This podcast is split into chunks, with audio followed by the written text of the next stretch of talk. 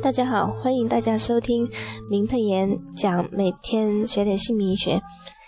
今天的主题是天干地支的五行，大家一定要熟记：东方甲乙寅卯属木，南方丙丁巳午属火，西方庚辛申酉属金，北方壬癸亥子属水，八方辰戌丑未戊己属土。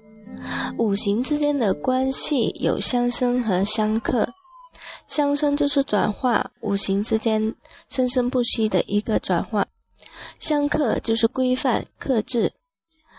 五行相生的顺序：木生火，火生土，土生金，金生水，水生木。五行相克的顺序：金克木，木克土，土克水，水克火，火克金。这些大家一定要熟记，在以后的运用上都会比较方便。